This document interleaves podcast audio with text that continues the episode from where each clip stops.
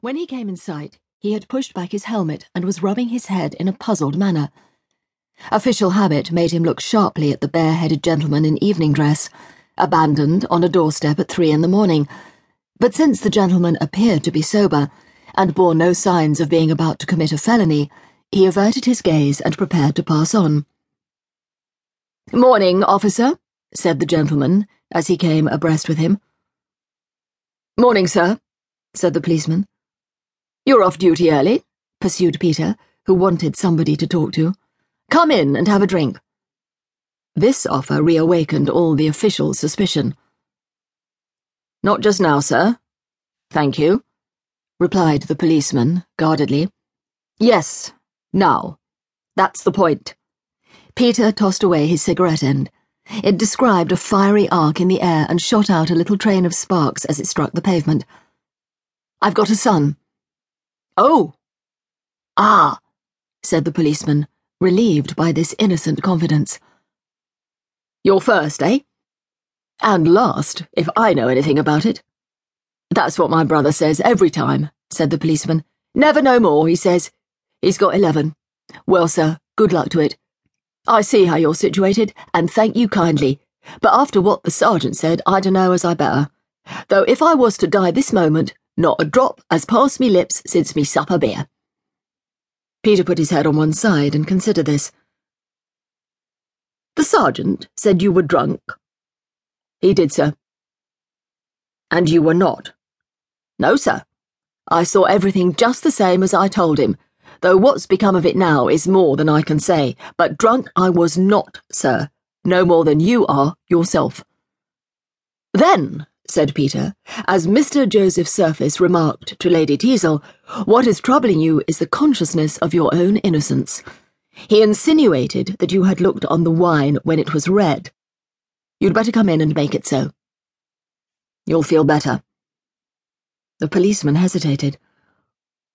Well, sir, I don't know. Fact is, I've had a bit of a shock. So have I, said Peter. Come in, for God's sake, and keep me company.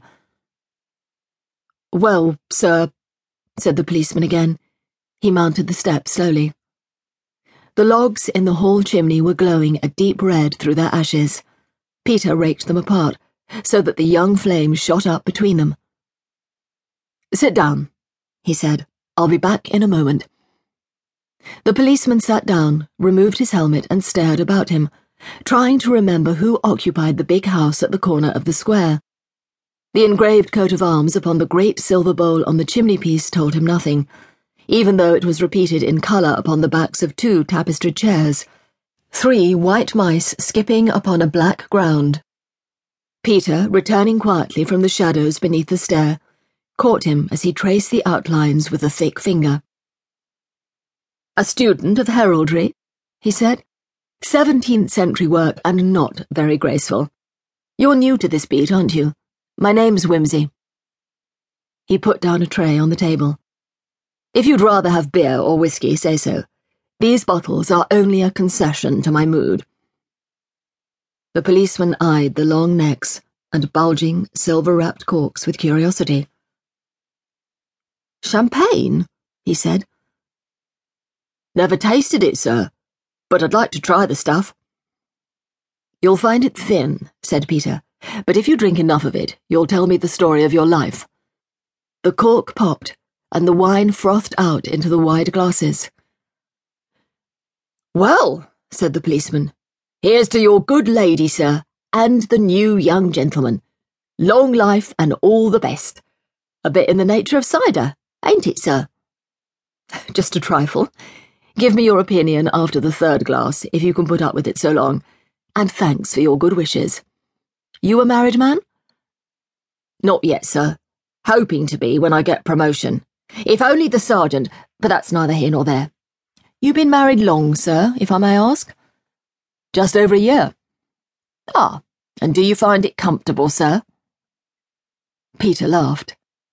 I've spent the last 24 hours wondering why, when I'd had the blazing luck to get into a perfectly good thing, I should be fool enough to risk the whole show on a damned silly experiment. The policeman nodded sympathetically. I see what you mean, sir.